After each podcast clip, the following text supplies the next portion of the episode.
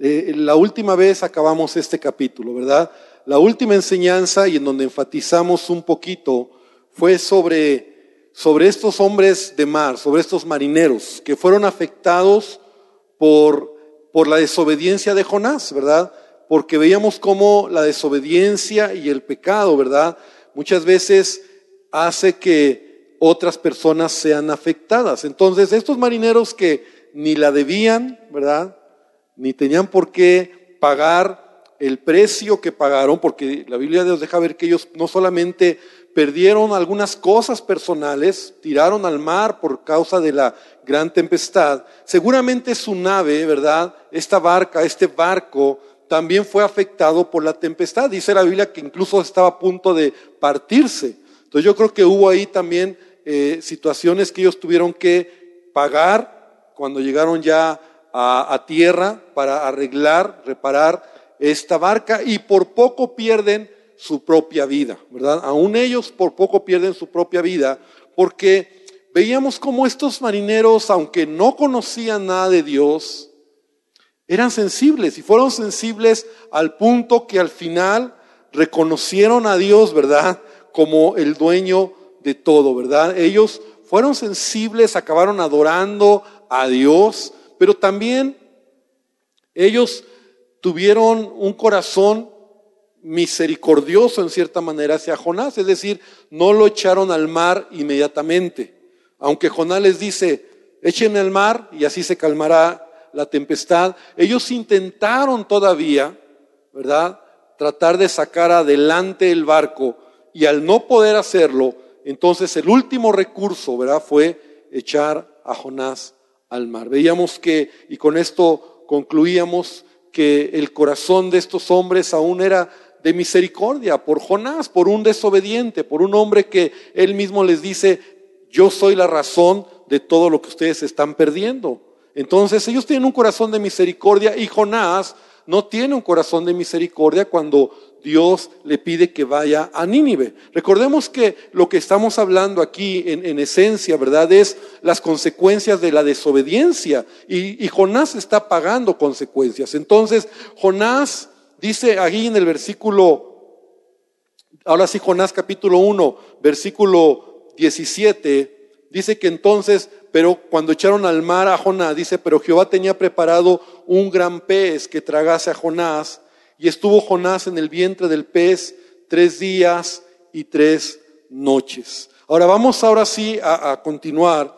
Y lo primero que debemos de entender de esta historia, que es una historia real, que es una historia que sucedió, es que Jonás cae al mar, en el mar, mar abierto, en medio de una tremenda tempestad. O sea, era mar abierto. Yo no sé si tú a lo mejor lo has vivido, o al menos lo hemos visto en películas. ¿Cómo será o cómo, cómo es cuando hay una gran tempestad en el mar, en mar abierto? O sea, las posibilidades que Jonás viviera eran nulas. O sea, en mar abierto, el mar embravecido, se iba a ahogar. Jonás no era un superhéroe o un superhombre. Era un ser humano como tú y como yo. O sea, ¿cuánto tiempo iba a aguantar flotando o, a flote? Pero no, no, estaba cayendo en una alberca. ¿Me explico?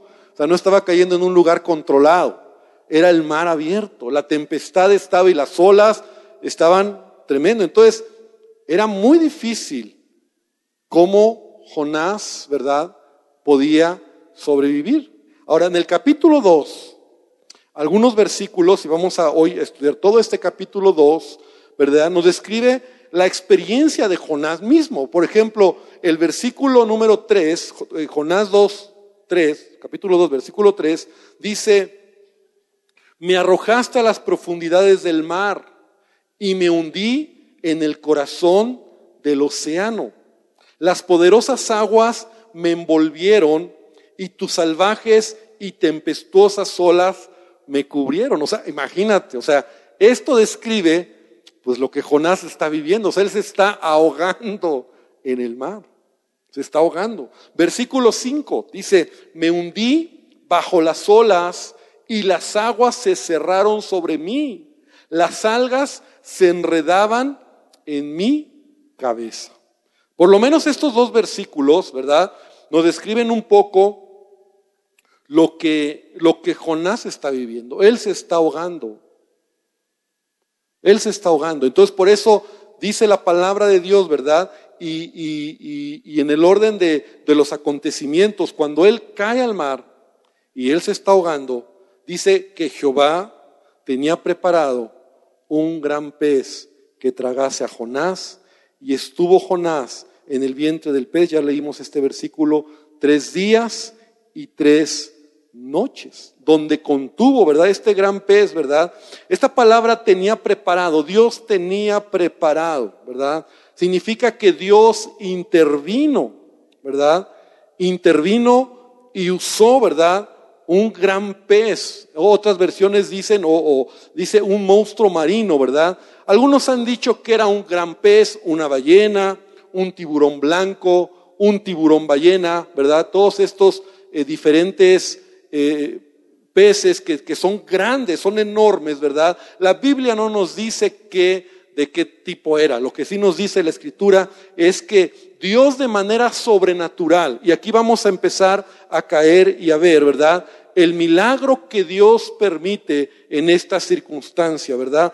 Para que hubiera un gran pez en ese lugar, en ese momento, en el momento indicado, para tragar a Jonás.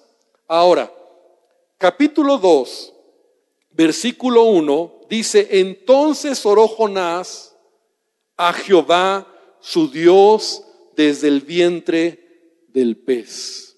Y también me quiero detener ahí un poquito. Dice entonces, esa palabra hasta entonces es la primera oración que vamos a ver de Jonás. ¿No se te hace interesante y, mal, por supuesto, verdad? Es la primera, en todo el libro, lo que estamos leyendo, es la primera oración que hace Jonás en esta historia. Ahora, producto de una crisis.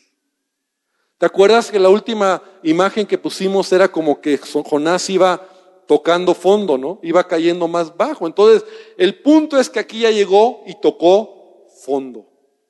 Y cuando toca fondo, cuando entra en un momento de crisis, es cuando entonces oró a Dios. Qué triste, porque la verdad es que encontramos un hombre que debiendo de haber orado antes o debiendo tener una comunión con Dios, no lo hace. Por ejemplo, hemos estudiado el libro de, de, de Nehemías. Y es interesante cómo este hombre, este personaje Nehemías, es un hombre que ora en todo mundo. De hecho, el libro me encanta porque todo lo que Nehemías va a hacer, dice, él dice, y oré a Dios, y oré a Dios, y le pedí a Dios, y Dios esperé en él. Entonces, él era un hombre, Nehemías, por ejemplo, era un hombre de oración. Era un hombre que en toda decisión buscaba al Señor, pero Jonás Empieza a orar, empieza a clamar al Señor, ¿verdad? Hasta el momento en que Él tocó fondo. Hasta el momento en que Él está en una crisis. Y esto me da una gran enseñanza. La Biblia dice, ¿verdad? En Hebreos 10:31 que horrenda cosa es caer en manos del Dios vivo. Dios no estaba jugando. Dios no estaba jugando. Porque Jonás estaba siendo un hombre desobediente. Y la vida de hombres y mujeres en Nínive estaba en juego. Y Jonás lo había tenido en poco. Además, su desobediencia de este hombre, Jonás, de este profeta, había llevado y expuesto la vida de hombres inocentes. De tal manera que era el momento donde Dios tiene que llevarlo a tocar fondo para que Jonás abra su boca o al menos en su mente, y esto vamos a hablar más, más adelante, ¿verdad? O en su corazón exprese una oración a Dios. Qué triste que a veces nosotros tengamos que llegar a esos puntos para pedirle a Él. Y Dios quiere que nosotros oremos. La oración es algo que debería ser nuestro pan diario, ¿verdad? Hablar con Dios. Me recuerda la escritura que está en el libro de Isaías, en el capítulo 1, versículo 18, cuando estaba estudiando, recordaba esta escritura, en donde Dios dice en Isaías 1.18, venid luego, dice Jehová, y estemos a cuenta. Esta escritura que todos conocemos, si vuestros pecados fueren como la grana, como la nieve, serán emblanquecidos, y si fueren rojos como el carmesí, vendrán a ser como blanca lana. Pero mira, la, la primer parte me encanta, cuando Dios dice, venga, venid y estemos a cuenta. Es decir, Dios quiere oír tu voz, Dios quiere oír tu clamor, Dios quiere oír tu oración. Dios quiere a veces eh, en, nuestra oración, porque orar es hablar con Dios. Eso es orar, hablar con Dios. Y es mejor hablar con Dios que quedarnos callados. Porque normalmente el que deja de, orar, el que deja de hablar con Dios, evidencia en su corazón, es la primera evidencia de que se está alejando de Dios, de su enfriamiento espiritual. ¿Verdad? El que deja de hablar con Dios es porque se está alejando de Dios. Entonces la oración es algo poderosísimo, porque hablar con Dios te ayuda a dejar tus cargas, incluso tus quejas. ¿Cuántos han tenido la experiencia que a veces llegan con Dios para quejarse y, están enojados o, van a, Señor, vengo y te, te Señor, traigo esta queja, e, estoy enojado. Y cuando empiezas a hablar con Él, Él te empieza a hablar. Y Él empieza a traer a tu corazón respuesta. Y entonces ya cuando te levantas de ahí, hasta dice, Señor, gracias porque abriste tu boca, porque Dios estaba esperando que oraras, que, le, que te quejaras. Sabes, la oración tiene que ver no solamente con pedir, a veces trae nuestras preocupaciones, nuestros enojos. Jonás no lo hizo. Jonás solamente, o por lo que nos deja ver el libro hasta aquí, Dios le da una instrucción y Jonás se paró y se fue. No habló con él, no dijo, Señor, es que no quiero, mira, ¿por qué estoy? No dijo, claro que lo traía en el corazón, pero nunca se, se puso para hablar con Dios, a negociar con Dios, permíteme usar esa palabra. No, él se paró, él se fue, está indignado, está enojado, se fue a, a, a Jope, tomó el barco y está dormido, o sea, le valía, no tenía comunión con Dios. Entonces dice el capítulo el versículo 1, el capítulo 2. Entonces, solo cuando ya está tocando fondo Jonás, cuando ya se está ahogando, se está muriendo, porque te digo, no, no está en una alberca, no es una situación controlada, se está ahogando. Jonás está a punto de morir. Tal vez está tragando agua. Algunas personas han dicho que una de las peores muertes es el ahogamiento, ¿verdad? Alguien que muera ahogado de agua. Una de las peores muertes, más desesperantes, más, más difíciles. Y Jonás está en ese punto. Es entonces cuando Jonás levanta su grito de ayuda a Dios. Es entonces cuando le dice a Dios, ¿verdad? Y vamos a ver esta, esta oración, ayúdame en todo esto. Su experiencia, no antes.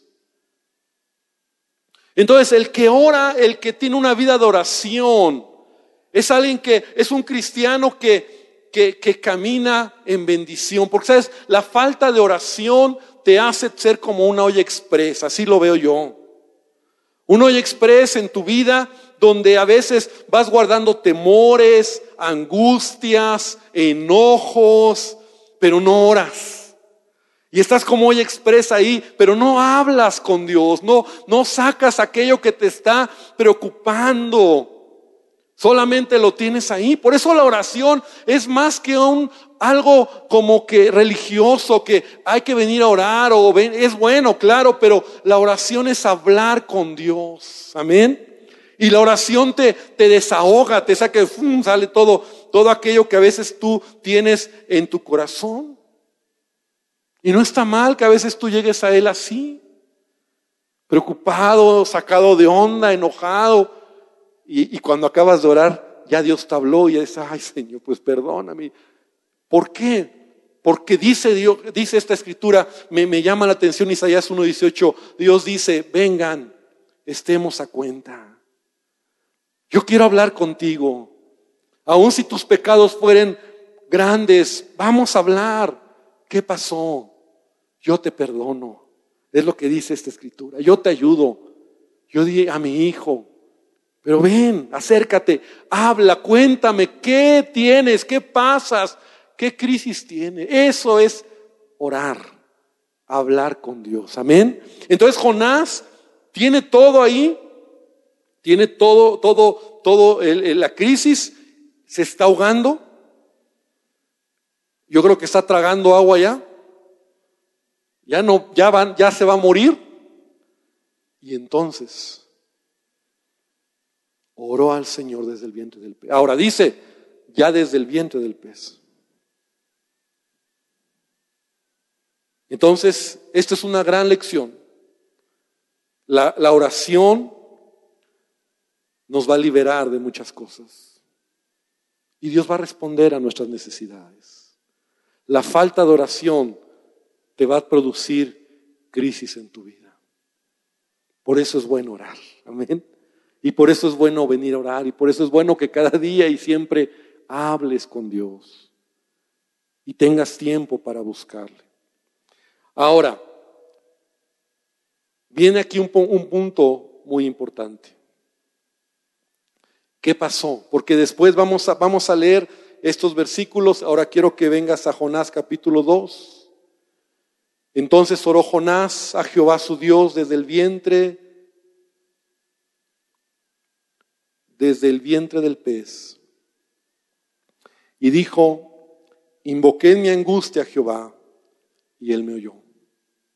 Desde el seno del Seol clamé, y mi voz oíste. Y ese es el punto, ¿verdad? Con lo que concluye este punto, este tema, este punto de la oración. Clamé, invoqué en mi angustia, ¿y qué hizo Dios? porque Él quiere oír tu oración.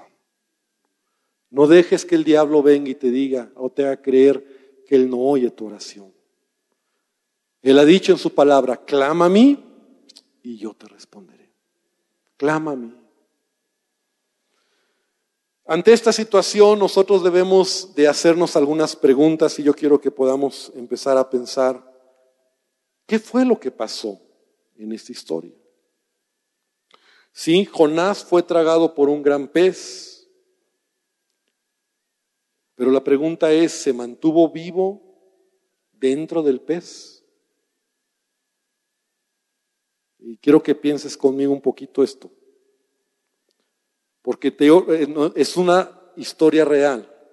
Un gran pez traga a Jonás. ¿Se mantuvo vivo Jonás dentro del estómago del pez? Entonces, si es así, sería la, siguiente pregunta. ¿Se puede respirar aire en el estómago de un pez? Considerando que el pez vive dentro del agua, ¿verdad? O sea.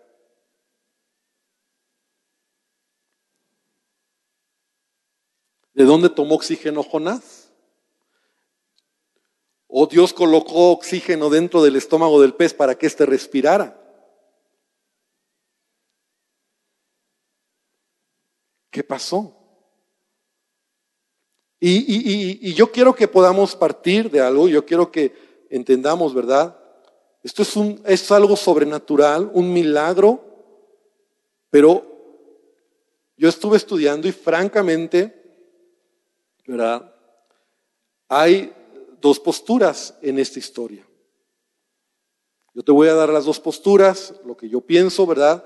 Pero aún así tú puedes tomar la postura que tú digas, ¿verdad? Que tú estudies, leas y digas, bueno, yo creo que así es. Yo me acuerdo que hace, y cuando estaba estudiando me acordé que hace muchos años en una iglesia donde yo asistía en una, en una como escuela dominical, eh, sí, cuando se habla, sí, como escuela dominical, hablando de, Jonás, no estamos ni hablando de Jonás, se llegó al tema de Jonás y el punto era, ¿Jonás murió o no murió? Me acuerdo que esa discusión duró como dos horas, ¿verdad? Como dos horas, si, si murió o estuvo vivo dentro del pez. Y al final, pues son posturas. Porque la primera postura es que Jonás estuvo vivo dentro del gran pez tres días y tres noches. Y dentro del gran pez reflexionó, se arrepintió y luego fue vomitado. Obviamente esta postura, ¿verdad? Es obviamente es un milagro donde Dios interviene.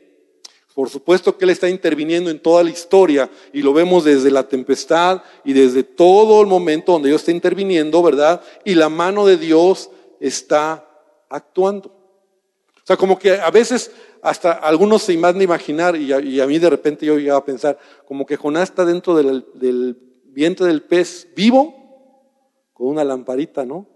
Y ahí en una mesita escribiendo esta oración. Señor, te pido perdón por todo.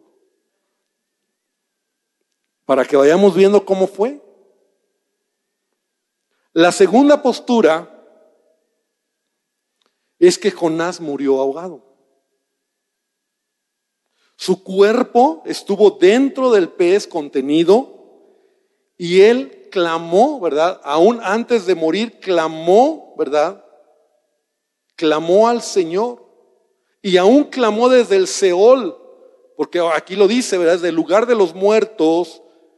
Porque, o sea, cuando tú te mueres, o sea, vamos a entender lo que es la muerte a la luz de la Biblia. Cuando tú te mueres, no dejas de existir.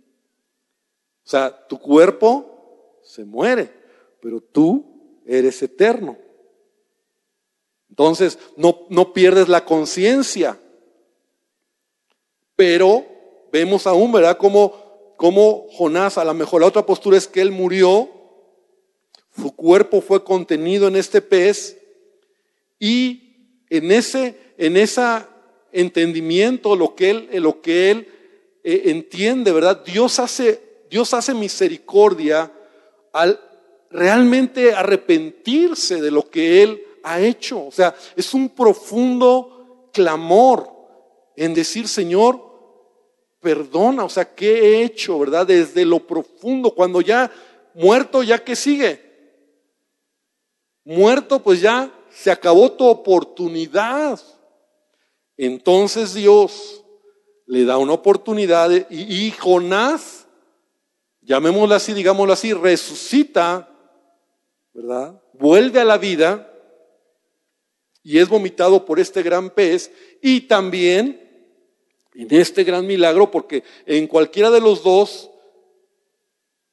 se requiere la mano sobrenatural de Dios. Pero lo que yo quiero es que tú y yo podamos pensar un poquito. Vamos a leer estas escrituras. Ahora, lo único que nosotros tenemos en, este argumento, en estos argumentos, ¿verdad?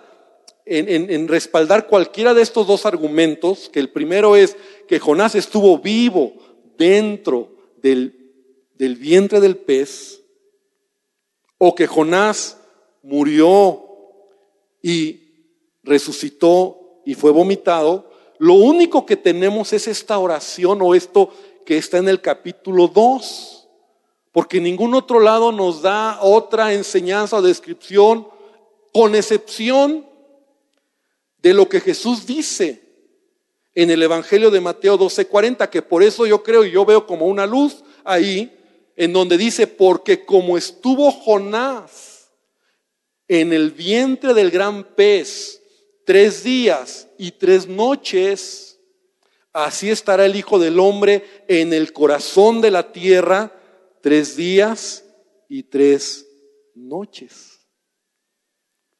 Ahora Jesús, ¿verdad? Obviamente murió.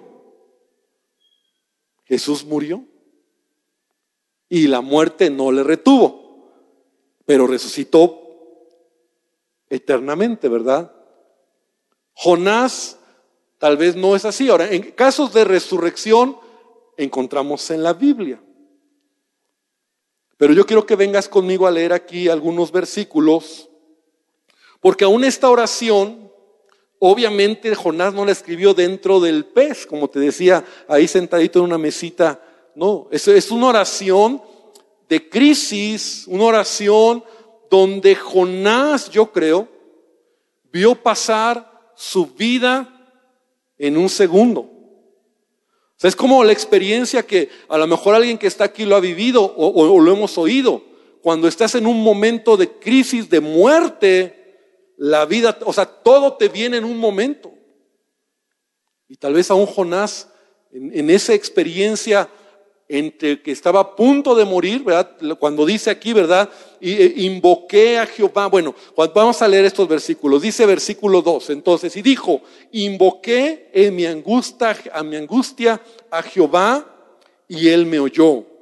Desde el seno del Seol, desde el lugar de los muertos, clamé y mi voz oíste.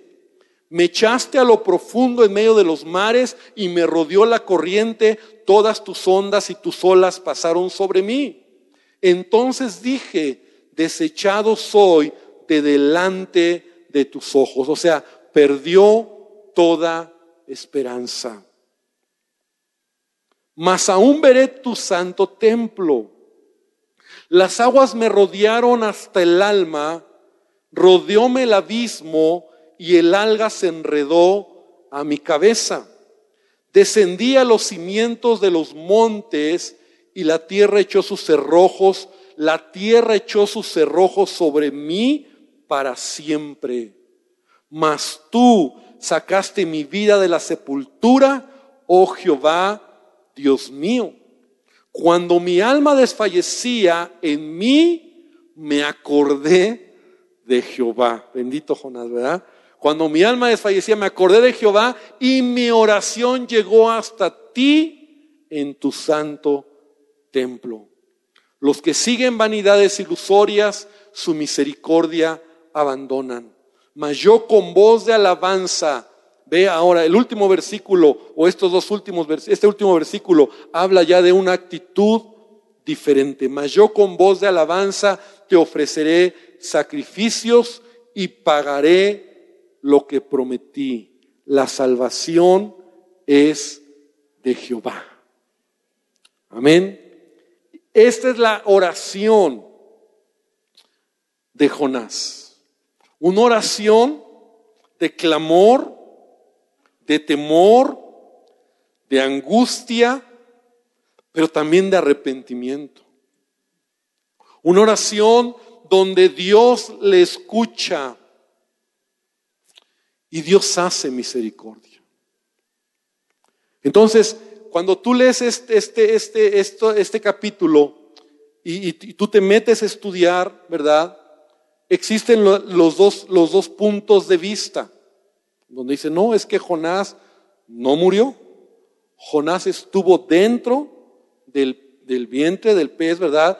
Y, él clamó al Señor. El milagro es que Dios lo mantuvo ahí, ¿verdad? Y claro que pudo haber sido un milagro, que, debió de haber sido un milagro si fue esa la situación, estuvo ahí y después de, este, de esta reflexión que Jonás tuvo en su corazón por tres días y tres noches, él cambió, Dios trató con él y fue vomitado por el pez. La otra es que Jonás sí murió, ¿verdad?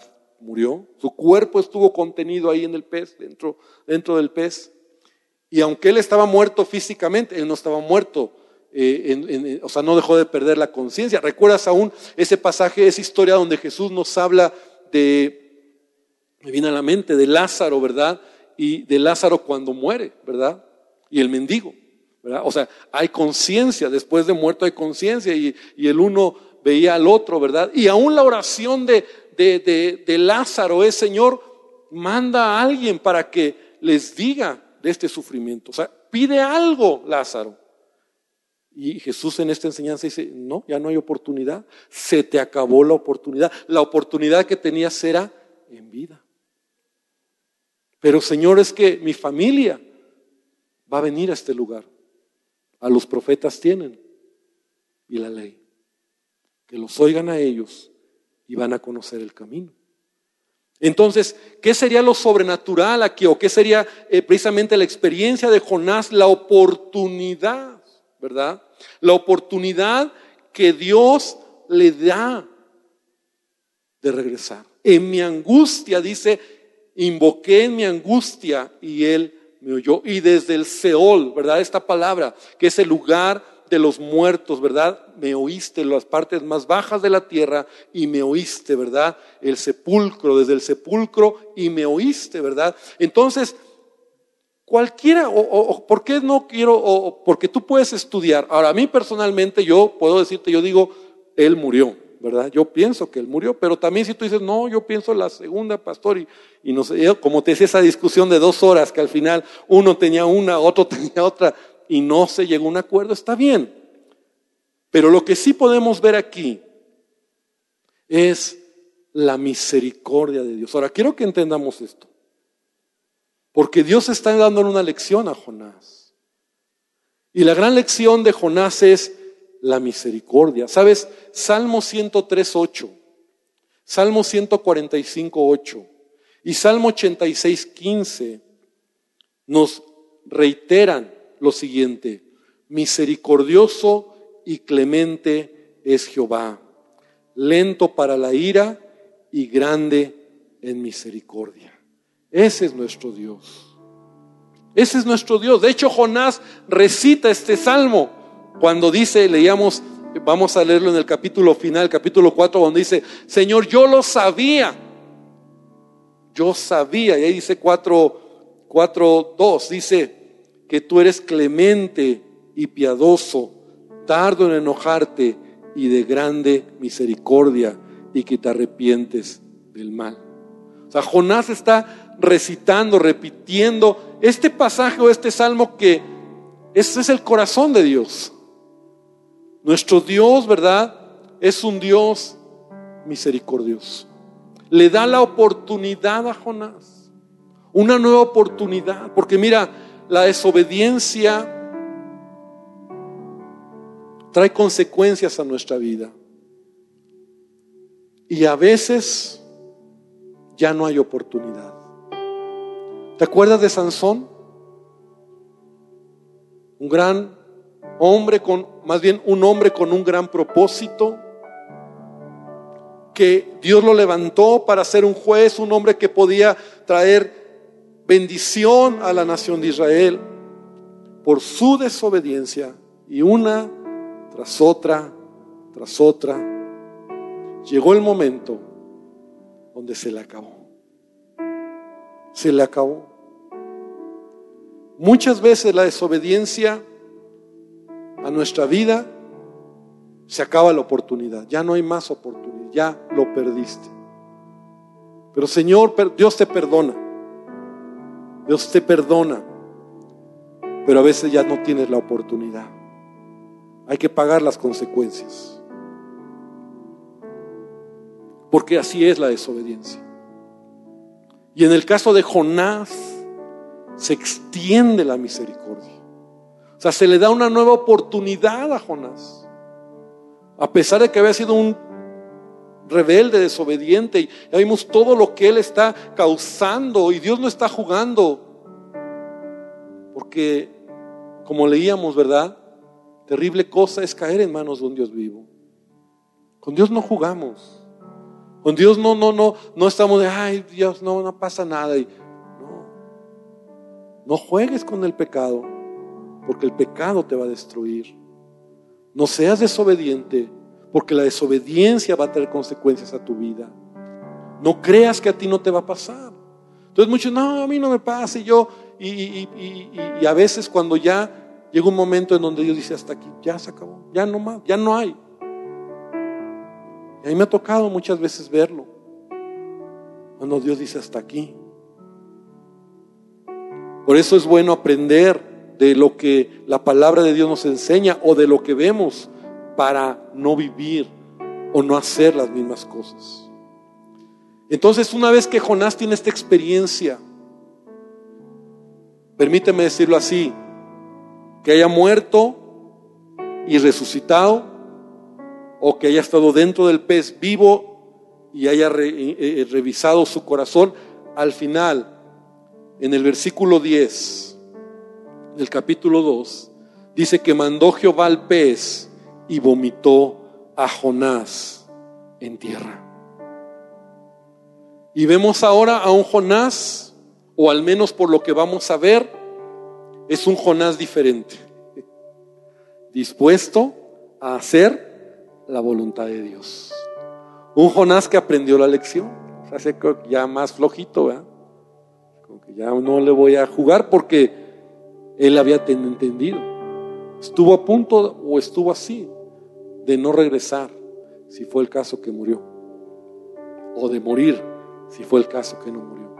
Pero como quiera su experiencia, ¿verdad? Y vamos al capítulo 3, me quedan tres minutos y medio. Versículo 1. Vino palabra de Jehová por segunda vez a Jonás. Repite conmigo por segunda vez. Por segunda vez. Por segunda vez. Porque una segunda oportunidad. Porque Dios es misericordioso.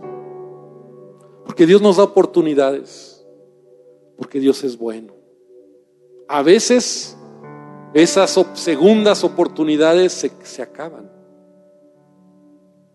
A veces, ya, hasta ahí. Pero a veces Dios nos da una segunda oportunidad. Ahora, ve lo que le dice. Por segunda vez le dijo Dios, levántate, ve a Nínive, aquella gran ciudad, y proclama, y proclama en ella el mensaje que yo te diré. O sea, lee capítulo 1, versículo 1. Las instrucciones son las mismas. No cambia nada. No cambia en nada. Porque las oportunidades que Dios nos da no son para hacer lo que queremos, sino lo que debemos. Y lo voy a repetir.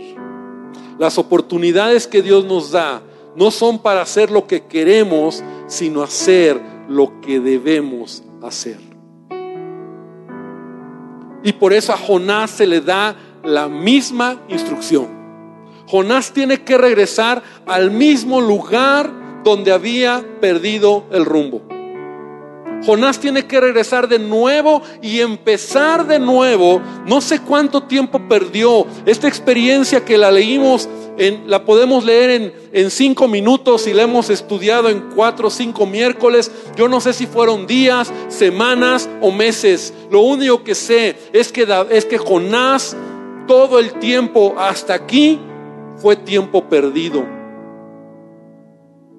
Y tiene que regresar al mismo lugar, al mismo punto, a la misma instrucción que Dios le había dicho tal vez semanas, meses atrás.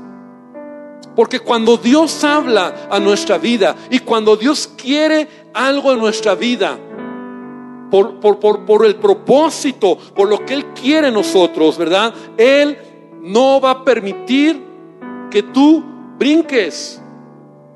Él nos va a regresar al mismo lugar donde perdimos el rumbo y empezaremos de nuevo. Por ejemplo, el hijo pródigo. ¿Sabes de dónde salió? De la casa del padre.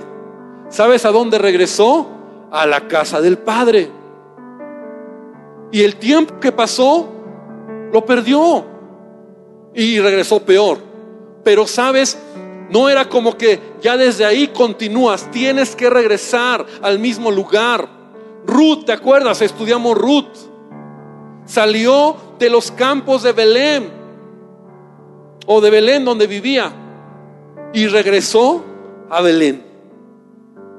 Al mismo lugar donde su esposo vos la sacó y lo sacó a los hijos y se los llevó y toda la tragedia que estudiamos y regresó al mismo lugar. Y desde ahí empezó la bendición.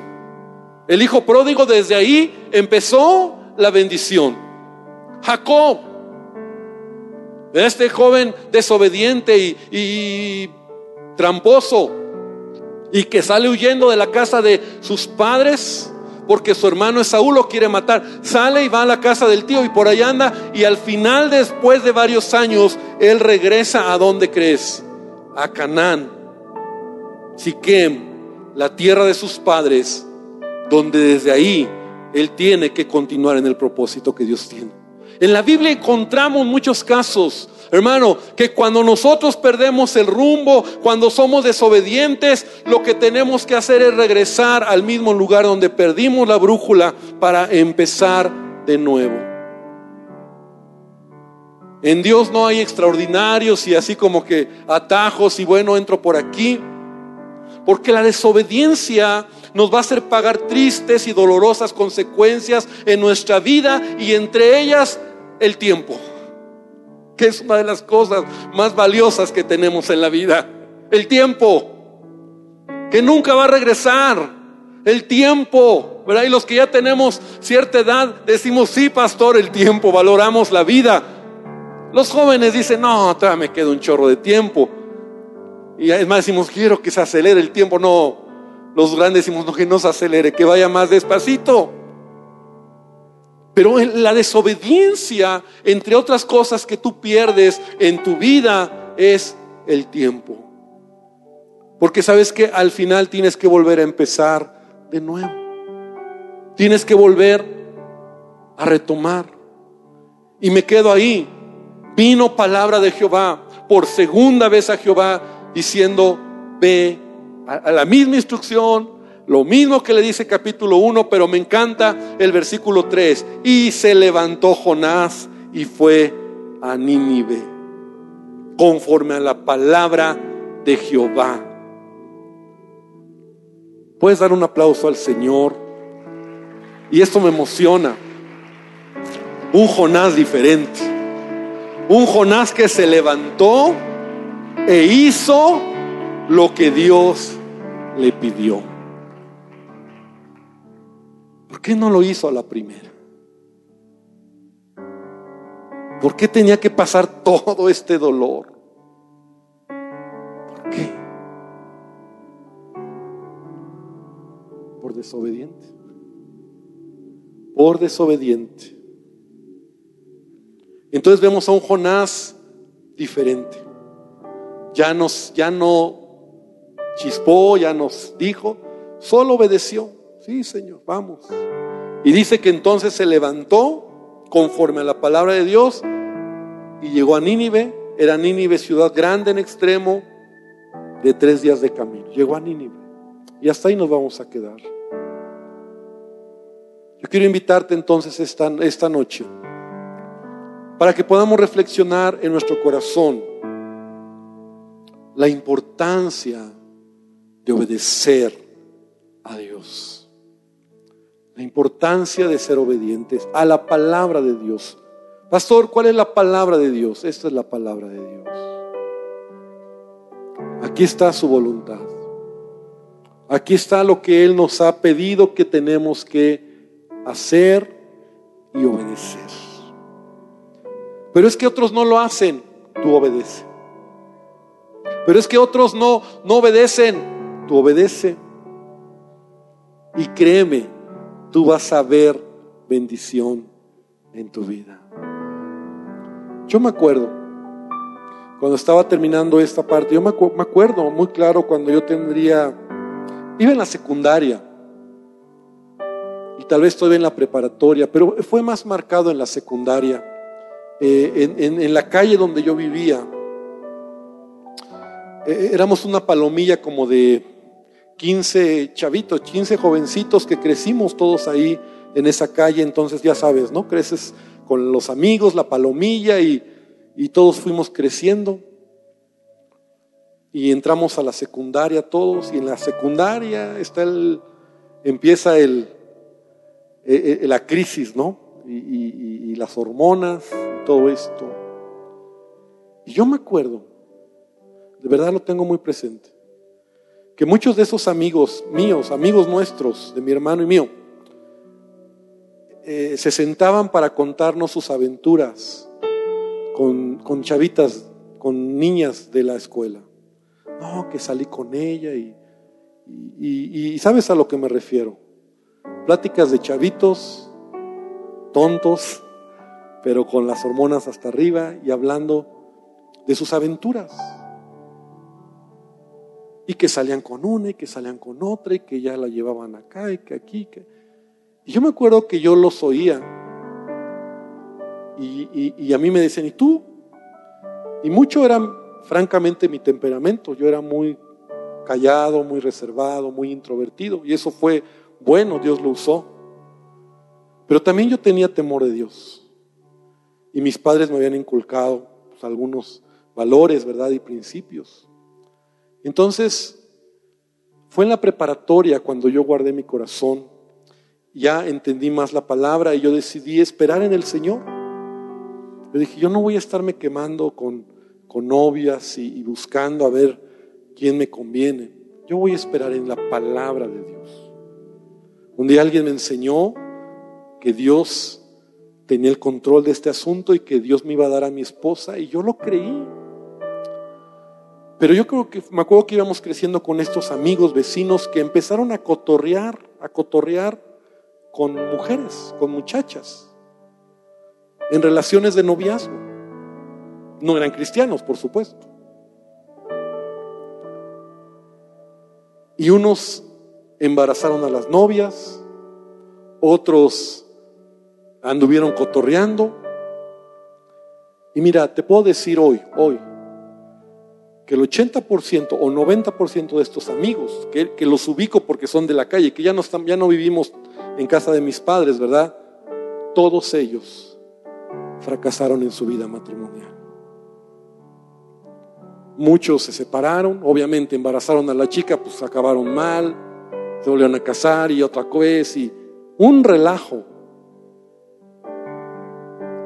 Y yo veo mi vida y yo digo, Señor, tú has tenido misericordia. Pero sabes lo que ha sido no es porque yo sea mejor que ellos, sino porque un día decidí creer a esta preciosa palabra, a la palabra de Dios. Un día decidí tomar la palabra de Dios como una realidad para mí. Yo dije, yo creo a la palabra.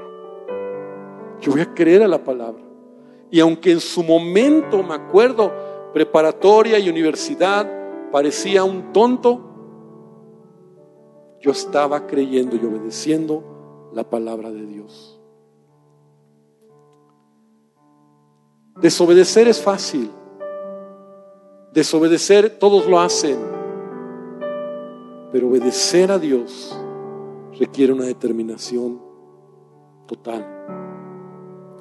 Y yo le doy gracias a Dios. Porque no solamente Dios me bendijo, me dio a mi esposa, ¿verdad? Y, me permitió conocerle en el tiempo y lo he platicado en otras ocasiones, nuestro testimonio, nuestra experiencia, sino que pues soy bendecido en esa parte. Estoy contento y digo, Señor, gracias. Pero cuando somos obedientes. Y como ese tema, ¿verdad? Yo creo que muchos podemos venir y decir, Señor, yo quiero ser obediente en esto. Yo quiero obedecer tu palabra. Así que yo quiero invitarte a que esta noche podamos orar y podamos entender en la vida de Jonás cómo él tuvo que sufrir tanto, pasar tanta crisis por desobediente. Porque la desobediencia trae consecuencias. Y una de ellas es pérdida de tiempo. Pérdida de tiempo. Y Dios no se va a mover por ti. Dios te dijo aquí, y si no es aquí, pues no es aquí. Porque mi palabra es verdad, mis principios están ahí, y contigo no voy a hacer la excepción.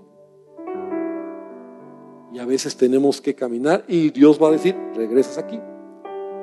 Y de aquí comienzas. Cierra tus ojos. Señor, esta noche venimos delante de ti. Gracias por la vida de este hombre, Jonás. Gracias porque en él encontramos un ejemplo tan claro de una vida, de una persona que en su desobediencia tuvo que pagar fuertes consecuencias. Su experiencia fue muy cruda. Fue muy difícil lo que él vivió. Tú extendiste una segunda oportunidad a Él. Tú le diste una segunda oportunidad para que Él pudiera llevar a cabo el propósito por el cual lo habías llamado. Señor, queremos aprender de ellos, aprender de Él. Sí, Señor, a veces nuestra naturaleza está inclinada a la desobediencia. Pero Dios no queremos ser desobedientes. No lo queremos. No queremos hacer algo contrario a tu palabra. No queremos pensar o creer que a nosotros no nos va a pasar y que no va a suceder nada. Ayúdanos a tener temor de ti. Leíamos la escritura en Hebreos 10. Señor, qué horrible cosa es caer en manos de un Dios vivo. En verdad, Señor, no queremos que un día tengamos que caer en tus manos por, por nuestra desobediencia y tengas que tratarnos duramente. Ayúdanos a caminar en tu voluntad. Y te quiero pedir esta noche que nos bendigas. Yo quiero invitar esta noche a cada persona y amigo que hoy nos visita por primera vez. Sabes, Dios te ama. No es una coincidencia que estés aquí, aunque puedas oír esta historia que a lo mejor alguna vez habías oído de Jonás. Pero sabes, Dios te ama.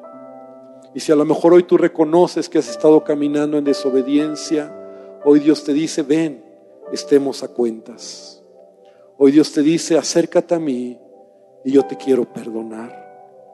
Yo te quiero extender mi mano. Yo quiero entrar a tu corazón. Y yo quiero invitarte, amigo, que nos visitas por primera vez, amiga que nos visitas por primera vez, que hoy le digas a Jesús, ahí donde estás, Señor Jesús, necesito de ti. Entra a mi vida. Reconozco que he sido en ocasiones desobediente, he pecado, te he ofendido. Te pido perdón. Ayúdame, ayúdame a corregirlo. Entra a mi vida. Te reconozco como Señor y Salvador. Y Padre, te pido esta noche ahora que tú nos lleves con bien a nuestros hogares, que nos bendigas y que tu paz y tu gracia sea sobre cada uno de nosotros. Hermano, que el Señor te bendiga, que el Señor te guarde y aún oro para que estos días de descanso en verdad sean días que disfrutes con tu familia, días que puedas tener reposo, días que puedas estar en casa y puedas tomar fuerzas para lo que viene delante. Bendícenos en el nombre de Jesús. Amén.